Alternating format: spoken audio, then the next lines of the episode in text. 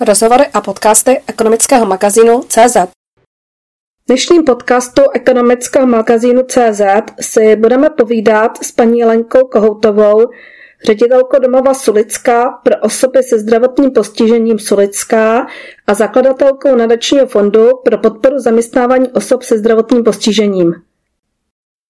My nejsme pečovatelé, ale jsme asistenti, kteří provází životem budeme se snažit jim ukázat směr, jak můžou být i pobytové, velké pobytové služby integračně, jak můžou fungovat jinak. Protože já nás pořád beru, že jsme taková rodina. Jsme si hold založili eh, druhou rodinu, že eh, o sobě hodně víme, žijeme spolu a hodně se to poznalo v době covidové, tak stejně budeme potřebovat pobytové služby, sociální pobytové služby, ne zdravotní které pro tyto osoby, které trpí poruchami chování, tak eh, budou prostě potřebné. Moderuje a podcast připravila a zpracovala Renata Lucková. V lednu 2021. Právě posloucháte rozhovory a podcasty ekonomického magazínu CZ. Vítáme vás, paní Kohotová, v dnešním podcastu ekonomického magazínu. Dobrý den. Dobrý den. Vy jste byla původně zdravotní sestřičkou. Chtěla jste být už tím jako malá? Měla jste někdy v této oblasti nějaký vzor rodičů nebo někoho známého nebo v rodině? Já jsem asi zvláštní, ale já jsem jako malá nechtěla být vůbec ničím. Já jsem takhle vyhraněná nebyla, ale když jsem si měla vybrat zaměstnání, tak jsem chtěla být samozřejmě v 15 letech vychovatelkou na klučičím internátě. Ale o mě asi hodně rozhodl tatínek a po zdravotní škole nebo při zdravotní škole už jsem věděla, že moje cesta se směruje sice asi zdravotnictví, ale kdybych si mohla něco v té době 18 let přát, tak bych asi chtěla být právníkem. Což se mi nepovedlo, takže jsem skutečně šla pracovat do nemocnice. Jsem nastupovala jako dětská sestra v porodnici na Bulovce. A co vás potom vedlo k tomu, že jste se víc dala na tu sociální oblast? To šlo ruku v ruce, protože já jsem se stala po několika letech samoživitelkou, takže jsem šla pracovat úplně mimo zdravotnictví. A když jsem se eh, zpátky vracela s tím, že už jsem byla nějak zajištěná, tak jsem hledala něco mezi zdravotnictvím a sociálním. Chtěla jsem pomáhat a zdravotnictví na tři směny mi úplně nevyhovovalo, takže jsem našla zlatý střed a to jsou sociální služby, protože jedno s druhým se velmi pojí. No a tak nějak už jsem o tom zůstala. a do jaké oblasti jste se konkrétně dala? Sociální služby je dost široká oblast. Já jsem jednak tím, že jsem šla z biznesu, tak jsem hodně mm, uvažovala o zaměstnávání lidí se zdravotním postižením, což mě vedlo k založení nadačního fondu, kde jsem pak i mm, pomáhala v zaměstnávání lidem a pomáhám lidem se s, s pracovním uplatněním, jak na volný trh, tak na chráněný pracovní trh.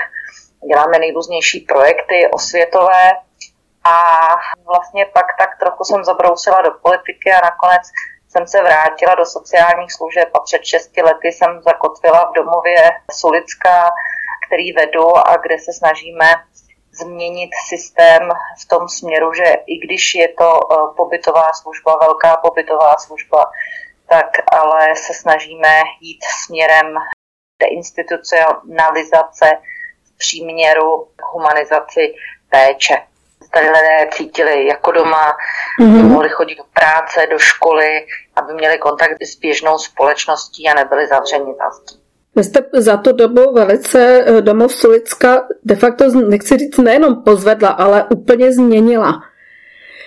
Jak se zpětně díváte na vaše začátky? Jak se to postupně měnilo? No, když si vzpomenu úplně, jako co mě napadne na první dobrou, když si vzpomenu na svůj začátek, tak bylo, že jsem sem přišla pracovat s Elánem a po týdnu jsem chtěla odejít. Ale bylo to opravdu mhm. strašný, byl to ústav se vším všudy, proto teď nemám ráda slovo ústav, protože vím, jak to tady vypadalo, ale eh, je to tak, že eh, opravdu jdeme cestou toho, že sice bydlíme v komunitě, My nejsme pečovatelé, ale jsme asistenti, kteří provází životem. A když si vzpomenu na ty začátky, tak už mi to přijde dneska jako pravěk z pohledu toho, co jsme dokázali. Ale popravdě nejsme na konci, protože chceme projít ještě daleko větší změnou. Máme tady nějaké integrační projekty, kdy se snažíme lidi dostat do běžného bydlení, do fungování běžné společnosti, ale to je vždycky běh na dlouhou trať. Teď se chystáme i v této oblasti své kolegy eh, nejenom v domově Solická, ale i z dalších domovů vzdělávat a budeme se snažit jim ukázat směr, jak můžou být i pobytové, velké pobytové služby integrační a jak můžou fungovat jinak. Vy de facto máte několik těch budov a několik zařízení. Původně jste měli mm, pouze vlastně v tom domově Sulická a dnes máte ještě i chráněné obydlí. Máme chráněné bydlení, se tomu přímo říká. Je to tak, že my jsme si rozšířili službu registrovanou, protože my jsme byli registrováni jako domov pro osoby se zdravotním postižením a teď máme ještě další službu a to je chráněné bydlení. Celkem vždycky říkám, že zpravuju tři domy a tři byty. Je to tak, že máme eh, dva domy s mm, pobytovou službou domov pro osoby se zdravotním postižením, pak máme v Lahovicích vilu, kde máme chráněném bydlení šest klientů a pak na Černém mostě máme tři byty, kde celkem bydlí šest klientů. Ale to jsou úplně samostatné jednotky, klienti bydlí sami a naší pomoc potřebují jenom z části, nejsme s nimi 24 hodin denně. Tak to funguje, když proběhne dobře integrace, protože to jsou klienti, kteří pracují, sami fungují a nás potřebují třeba s dopomocí s velkým nákupem, protože si nevědí rady třeba s vyšší finanční částkou, nebo potřebují rozplánovat změnu pracovní smlouvy, nebo se zacvičují v něčem, potřebují pomoct splnit nějaký cíl, který jsme si zadali společně. Není to úplně jednoduché řídit dvě služby, hmm. ale e, mám velmi šikovné kolegy kolem sebe, a jsem hrozně ráda, že to nemám takzvaně na triku pouze já, ale celý tým skvělých lidí, odborníků, kteří tohle všechno, co my plánujeme, tak umí provádět nebo zavádět do praxe. De facto tým jste se musela také sama vybudovat. Bylo to velmi těžké najít k sobě lidi, kteří s vámi budou rozumění a budou přesto samostatní, protože je to opravdu velmi těžká práce pracovat s lidmi se zdravotním postižením a vést je i k samostatnému životu. A u vás ještě to není, že to není opravdu jen ta uvozovkách jenom ta peče, ale vy se snažíte eh, zdravotně postižené tak, aby byly samostatného života, vést je vlastně i do života.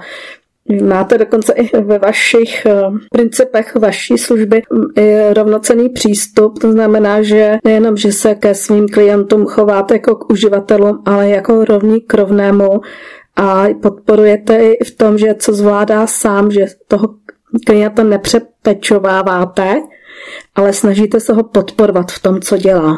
A co v čem je schopen se sám de facto postavit do života tým hledat není jednoduchý. Máte pravdu, že práce v sociálních službách není jednoduchá. Když chcete nastavit změnu a službu poskytovat trošku jinak, která je založená na nějakém partnerském vztahu mezi klientem a zaměstnancem, tak to každý zaměstnanec nezvládne, ani ten tým, který to v podstatě organizuje celé. Takže ano, sehnat lidi nebylo lehké, je velkým problémem, že v sociálních službách obecně je vysoká fluktuace a i když se snažíte jít cestou mm, všemožných benefitů, odměn a podobně, tak stejně fluktuace je velká, protože ta práce je psychicky, nejenom fyzicky, hmm. ale i psychicky náročná. Takže já díky každému, kdo vydrží v sociálních službách plus pět let, čili více jak pět let, protože před všemi těmi lidmi, kteří jsou v té první linii a skutečně tu asistenci jako takovou vykonávají, tak klobouk dolů a velká poklona. To rozhodně. A jak se snažíte motivovat? Jak je vedete? Jednak už při výběru se snažíme vybírat lidi, kteří by byli pro toto uplatnění vhodní, to je jedna věc, druhá ne vždycky se to povede. Další věc je, že nabízíme nejenom stabilitu platů a nějakých pravidelných odměn, pokud ten dotyčný má dobré výsledky pracovní, ale máme nejrůznější benefity, které jsou například o speciálních eh, terapiích pro zaměstnance. Snažíme se dělat vše pro to, aby nám nevyhořeli. Máme supervize, platíme vzdělávání, který umíme ušít na míru mnohým zaměstnancům, proto aby jsme je rozvíjeli. Snažíme se jít do toho, že opravdu jsme tým, který si umí věci vyříkávat, i když to občas není příjemné, ale je to hrozně důležité pro to, aby pak v tom týmu byl klid. 345 zaměstnancích to prostě není jednoduché. No, to rozhodně ne. Pak děláme, no, a pak samozřejmě snažíme dávat takové benefity, jako jsou nejrůznější masáže a příspěvky na obědy a takové věci. Ale to už beru jako, že to už je běžné a to je maličkost. Ale hodně eh, stavíme na terapiích, na, na supervizích, na vzdělávání. A kolik máte klientů celkově? Celkem máme 172 lůžek v obou službách dohromady. Takže 172 lůžek a 145 zaměstnanců, které vedete, takže vlastně máte na starost přes 300 lidí, což už je teda hodně velký a Přece jenom je to daleko těžší, než když je to třeba nějaká výrobní firma nebo obchodní firma a vy jste ředitelkou zařízení pro zdravotně postižená, takže to klobouk dolů teda. A vidíte, když mi to takhle říkáte, tak si to teprve uvědomuji, protože já nás pořád beru, že jsme taková rodina, tak děkuju, mm, že jste to připomněla. Takhle to úplně necítím. Já to opravdu beru mm. tak, že jsme si hold založili eh, druhou rodinu, že eh, o sobě hodně víme, žijeme spolu a hodně se to poznalo v době covidové, kdy vlastně žijeme úplně velmi jiný režim, než nad který jsme byli zvyklí nebo fungujeme v jiném režimu. Je to práce, která je neskutečně psychicky náročná, protože vysvětlujeme klientům pořád, proč něco nemohou, než proč něco můžou a jak je budeme dál rozvíjet a to je ubíjející. Mm. A právě v tom pozná síla toho týmu, který právě funguje jako jeden celek přátelský, protikám, že to cítím, že jsme vlastně na velká stína. A jak to vaše klienti zvládají teď tu covidovou situaci? Eh, máme tady chvíle pozitivní i negativní, vesměs asi zvládáme, ale řeknu vám jeden hodně negativní pro mě, jeden uh, pozitivní příběh. Klient mě navštívil s tím, že mi sdělil, že bych měla dát okamžitě výpověď, protože mm. uh, už mě tady nechce a svoji práci nezvládám, protože on musí nosit roušky. A že jsem to zavinila já a že teda jako roušky ne. Protože samozřejmě, když klient chce jít ven mimo domácnost, tak se snažíme, aby nosili roušky. Zažili jsme si tu covid a není to žádná legrace. A další je, že nemůže chodit volně ven, jak by chtěl dřív, protože je všechno vlastně zavřený, ale tomu klientovi to úplně nevysvětlíme.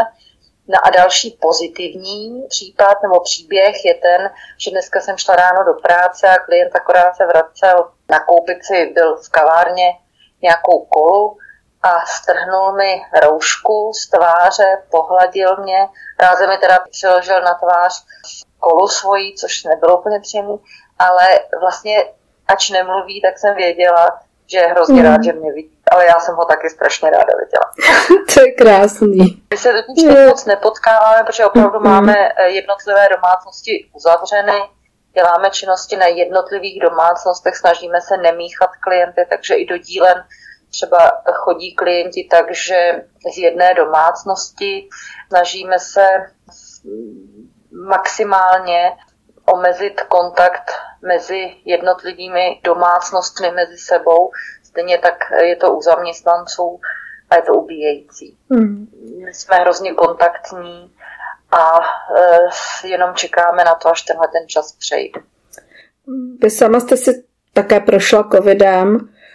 A byla jste vlastně... No, jak, jestli se můžu zeptat, jaká to byla pro vás životní zkušenost? Jestli už jste hlavně v pořádku? V pořádku jsem z části, ale ve většině ano.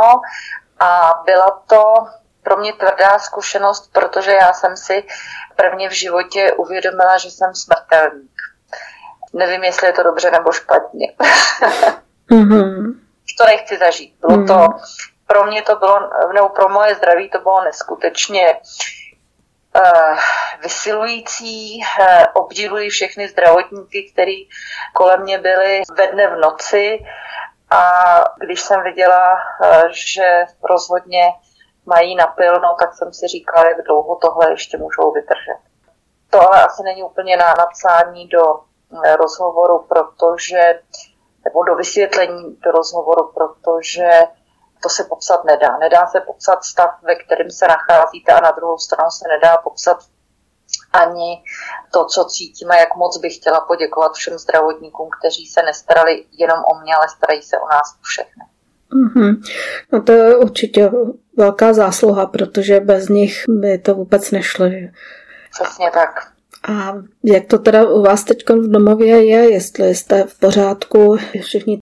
Září, říjen, listopad, to bylo pro nás neskutečně vysilující, protože jsme se potýkali s tím, že mnoho lidí, z asistentů, z personálu jako takového mělo eh, pozitivitu na COVID, do toho klienti, takže jsme nabírali brigádníky, nicméně jsme si pomohli vlastními silami bez armády, což pro nás mm. bylo důležité.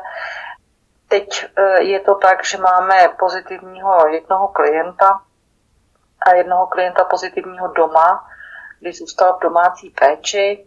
Máme pozitivního jednoho zaměstnance, takže nám to díky tomu, co jsme si prodělali, nám to najednou přijde jako, jako nic, protože je to jeden klient a jeden zaměstnanec. Kdybyste se mě zeptala před půl rokem, mm. tak eh, bych vám odpovídala, jak je to strašný, ale mám pocit, že tím strašným už jsme si prošli.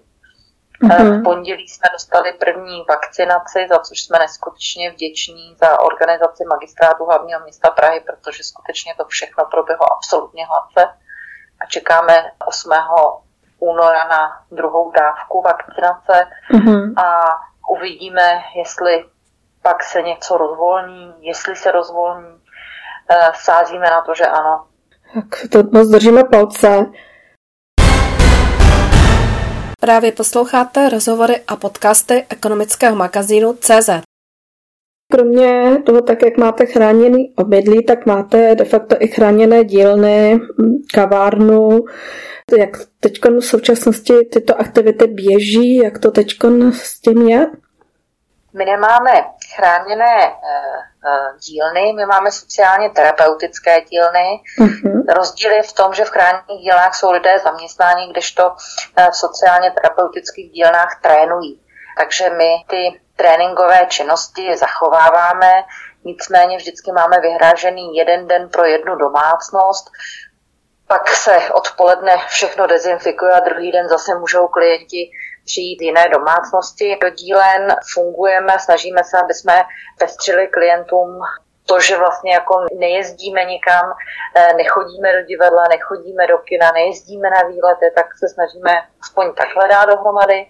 Čeli jsme fungovat v terapiích, protože máme smyslovou místnost nouzelen, Máme muzikoterapii, děláme různé činnosti, které se týkají alternativní komunikace, který zpátky rozbíháme. Ano, v rámci sociálně terapeutických dílen máme kavárnu, ale ta zatím neběží tak, že by klienti do ní chodili a trénovali, ale zachovali jsme ji aspoň tak, že si klienti můžou přijít a něco si koupit. Takže je tam teď jeden zaměstnanec, který mimo ty činnosti, které se jinak dělají s klienty, tak eh, umí alespoň klientům prodat nějakou dobrotu nebo pití nebo něco nad rámec. Těšíme se mm-hmm. na to, až mhm. Klienti do kavárny nastoupí. A nastoupí vaši klienti také i mimo domov eh, Solicka. Dokonce jsem někde i četla, že dokonce i dělal někdo v kavárně, jako eh, ano. myslím, že na univerzitě nebo někde eh, nějaké. Přesně tak, ale v různých kavárnách my máme těch 172 klientů máme 29 zaměstnaných, čili mají skutečné mm. smlouvy v rámci pracovně právního poměru. Je to tak, že všichni pracují někde právě v chráněných dílnách mimo domov, do své práce dojíždí, ale teď jsou někteří doma, protože například samozřejmě kavárny jsou zavřeny A klienti, kteří pracovali tady na Sulické prádelně, tak teď jsou z těchto činností vyňati, čili jsou na překážkách, protože se bojíme kontaktu s kontaminovaným prádlem. Pořád ještě nemáme mm-hmm. zažená, takže některá omezení pro klienty stále v práci platí, ale když je všechno v pořádku, tak se nám zhruba 10 klientů vzdělává a 29 klientů pracuje. To je úžasný. Mimo, a mimo domov. V jakých ještě oblastech, teda kromě kavárny a té prádelní, to ještě i v dalších eh, oblastech? Naši klienti někde v některých profesích kompletují různé výrobky, pak eh, dělají klidové práce, mm, je tam nějaká pomoc na parkovištích.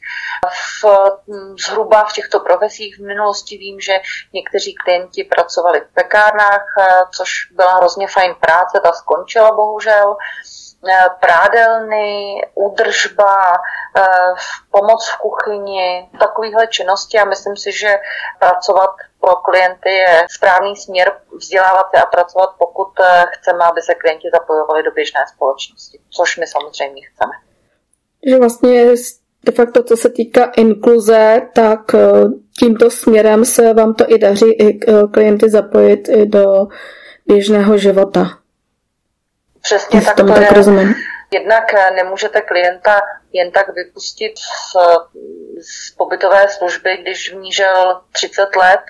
Musíte všechny ty kroky plánovat, musí ten klient si umět na sebe vydělávat svoji vlastní prací, nemůže žít pouze z důchodu, eh, musí mít nějaký sociální kontakty ve společnosti, čili to je právě ten, eh, ta naše asistence a ten náš cíl, aby klient, který může žít venku, tak venku žil aby jsme mu sehnali důstojné bydlení nebo důstojnou službu, která už není pobytovou službou.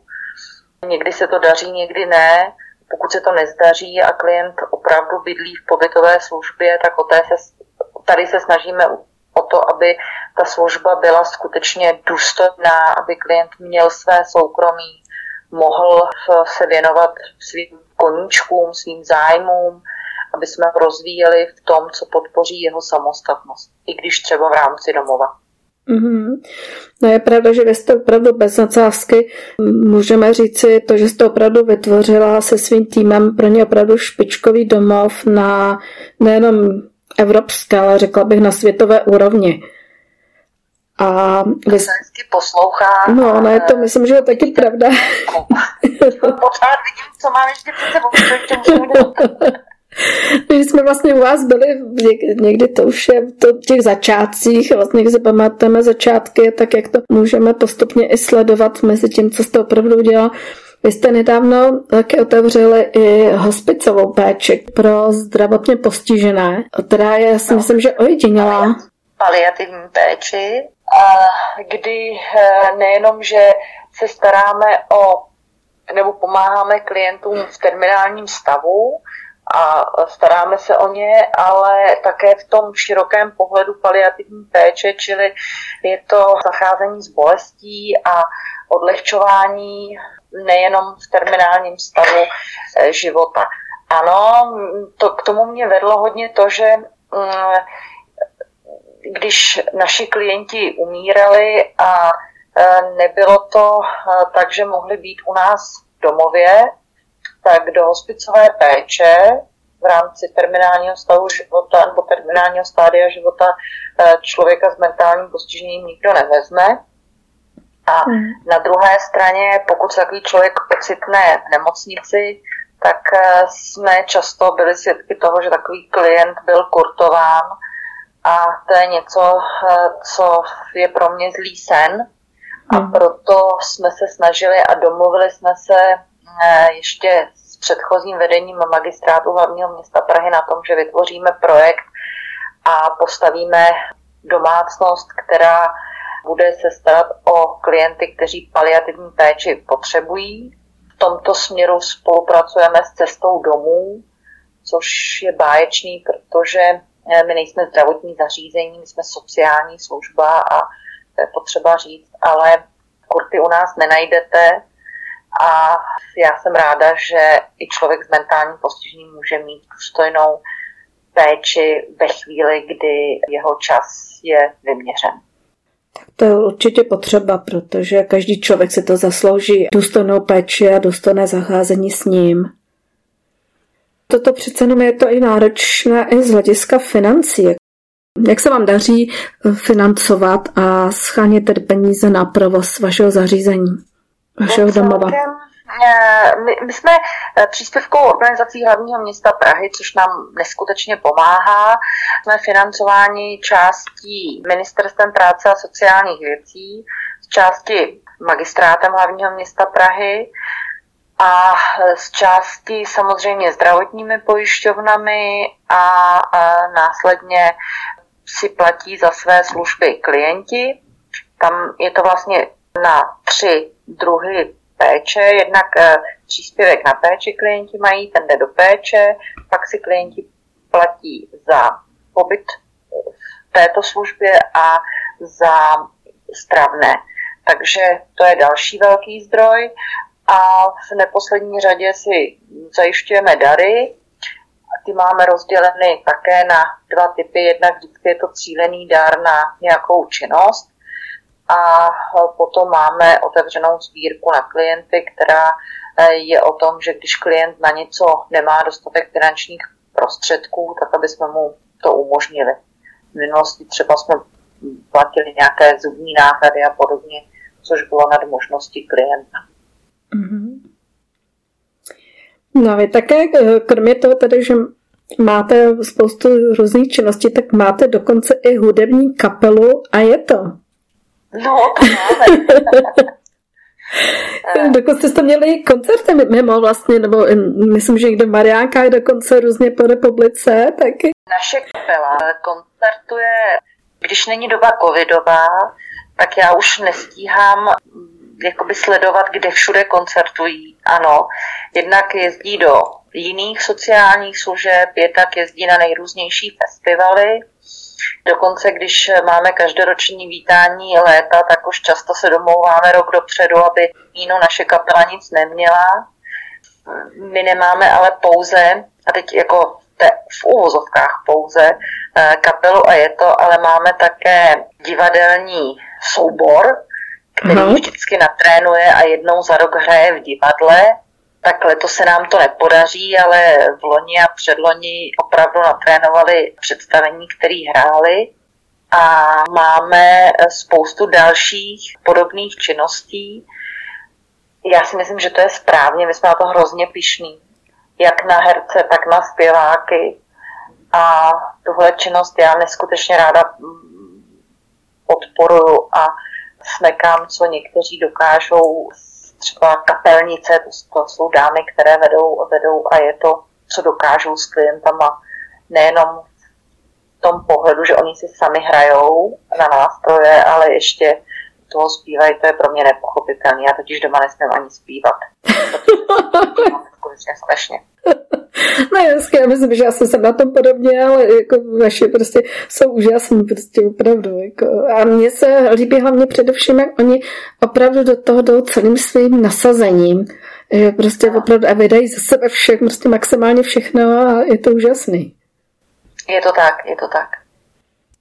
Tak jak jsme se bavili o tom, co jste všechno změnila eh, v domově, jak se to vlastně posunulo, máte ještě nějaké přání, co byste ráda změnila, ještě chtěla v nejbližší době změnit v domově? Jednak bychom se rádi stali dobrým vzdělávacím centrem. A to, co jsme dokázali, tady bychom rádi předávali dál svým kolegům. Tady bychom rádi, kdybychom v budoucnu mohli i eh, pořádat kvalifikační kurzy pracovníka v sociálních službách. Ale to je spíš ta činnost vedlejší z té hlavní, která se týká klientů. Byla bych ráda, kdybychom mohli pokračovat v osamostatňování klientů. Na tom nám hodně záleží.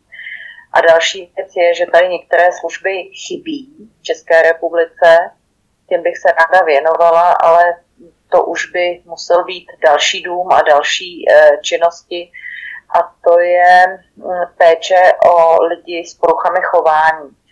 Protože v pobytových službách se často ocitají lidi, kteří mají trvalé agresivní projevy chování a v takové službě jako jsme my být nemohou, protože prostě naruší chod a běžný život těm ostatním. Ale zkuste se poptat, kde takováhle služba pro lidi v produktivním věku neexistuje a najdete jenom pár míst po republice. Díky psychiatrické hmm. reformě eh, je to jedna ze služeb, která je návazná, protože v budoucnu, i když se to neříká, není to moderní říkat, tak stejně budeme potřebovat pobytové služby, sociální pobytové služby, ne zdravotní, které pro tyto osoby, které trpí mm, poruchami chování, tak eh, budou prostě potřebné. To je něco, co bych v budoucnu viděla jako další rozvoj a další směr, ale eh, je to vlastně zatím všechno pouze v tom, že bych měla plán, ale potřebuju pro něj zajistit někoho, kdo ho bude financovat a kdo tomu dá zeleno. Samozřejmě v tomto pohledu jednám s magistrátem hlavního města Prahy. Je to o financích, je to o budově, protože samozřejmě budovy domova Sulická nejsou nafukovací a jsou plné. A myslíte, že se teď ještě naopak rozmnoží počet lidí právě po té, které se projeví jako posttraumat právě teď této epidemiologické situace a nouzovému stavu, takže se to naopak může ještě zvýšit tak počet lidí, kteří budou potřebovat? Já si myslím, že je spousta lidí, kteří budou potřebovat pomoc psychologů a psychiatrů, protože tato doba pro ně skutečně může být traumatická. Nicméně naše služba se zabývá lidmi, kteří mají eh, nebo kteří žijí s mentálním postižením a uh, u těchto lidí si dokážu představit, že budou potřebovat také nějakou pomoc, ale těchto lidí je určitá konstanta. Já jsem mluvila o tom, že do služby, nebo pardon, do služby, do pobytové služby se nám hlásí lidé, kteří mají poruchy chování a my je nemůžeme ubytovat proto, protože je to kontraindikace naší cílové skupiny. Mm, proto říkám, mm-hmm. že služby pro tyto lidi neexistují a bude je třeba zapotřebí nejenom v Praze, ale obecně průřezem v České republice začít budovat, protože tady nejsou a protože je po nich poptávka. Máme poslední zhruba minutku, tak jaké je vaše osobní největší přání do roku 2021? Jednak eh, nejenom sobě, ale nám všem přeju hodně zdraví. A přeju si, abychom velmi rychle vybředli z doby koronavirové a těším se na to, až si zase budeme moct podat ruce a obejmout se. Tak to mi taky. To byla Lenka Kohoutová, ředitelka domova pro osoby se zdravotním postižením Sulická a zakladatelka Nadačního fondu pro podporu zaměstnávání osob se zdravotním postižením. Moc vám děkujeme za velmi krásný rozhovor a milé setkání s vámi. Děkuji za zájem o moji osobu a tento rozhovor. Děkuji vám, mějte se moc hezky. Moderovala a podcast připravila a zpracovala Renáta Lucková. V lednu 2021. Rozhovory a podcasty ekonomického magazínu CZ. Další rozhovory a podcasty můžete sledovat na www.ekonomickymagazin.cz nebo enews.cz, čili e-news.cz.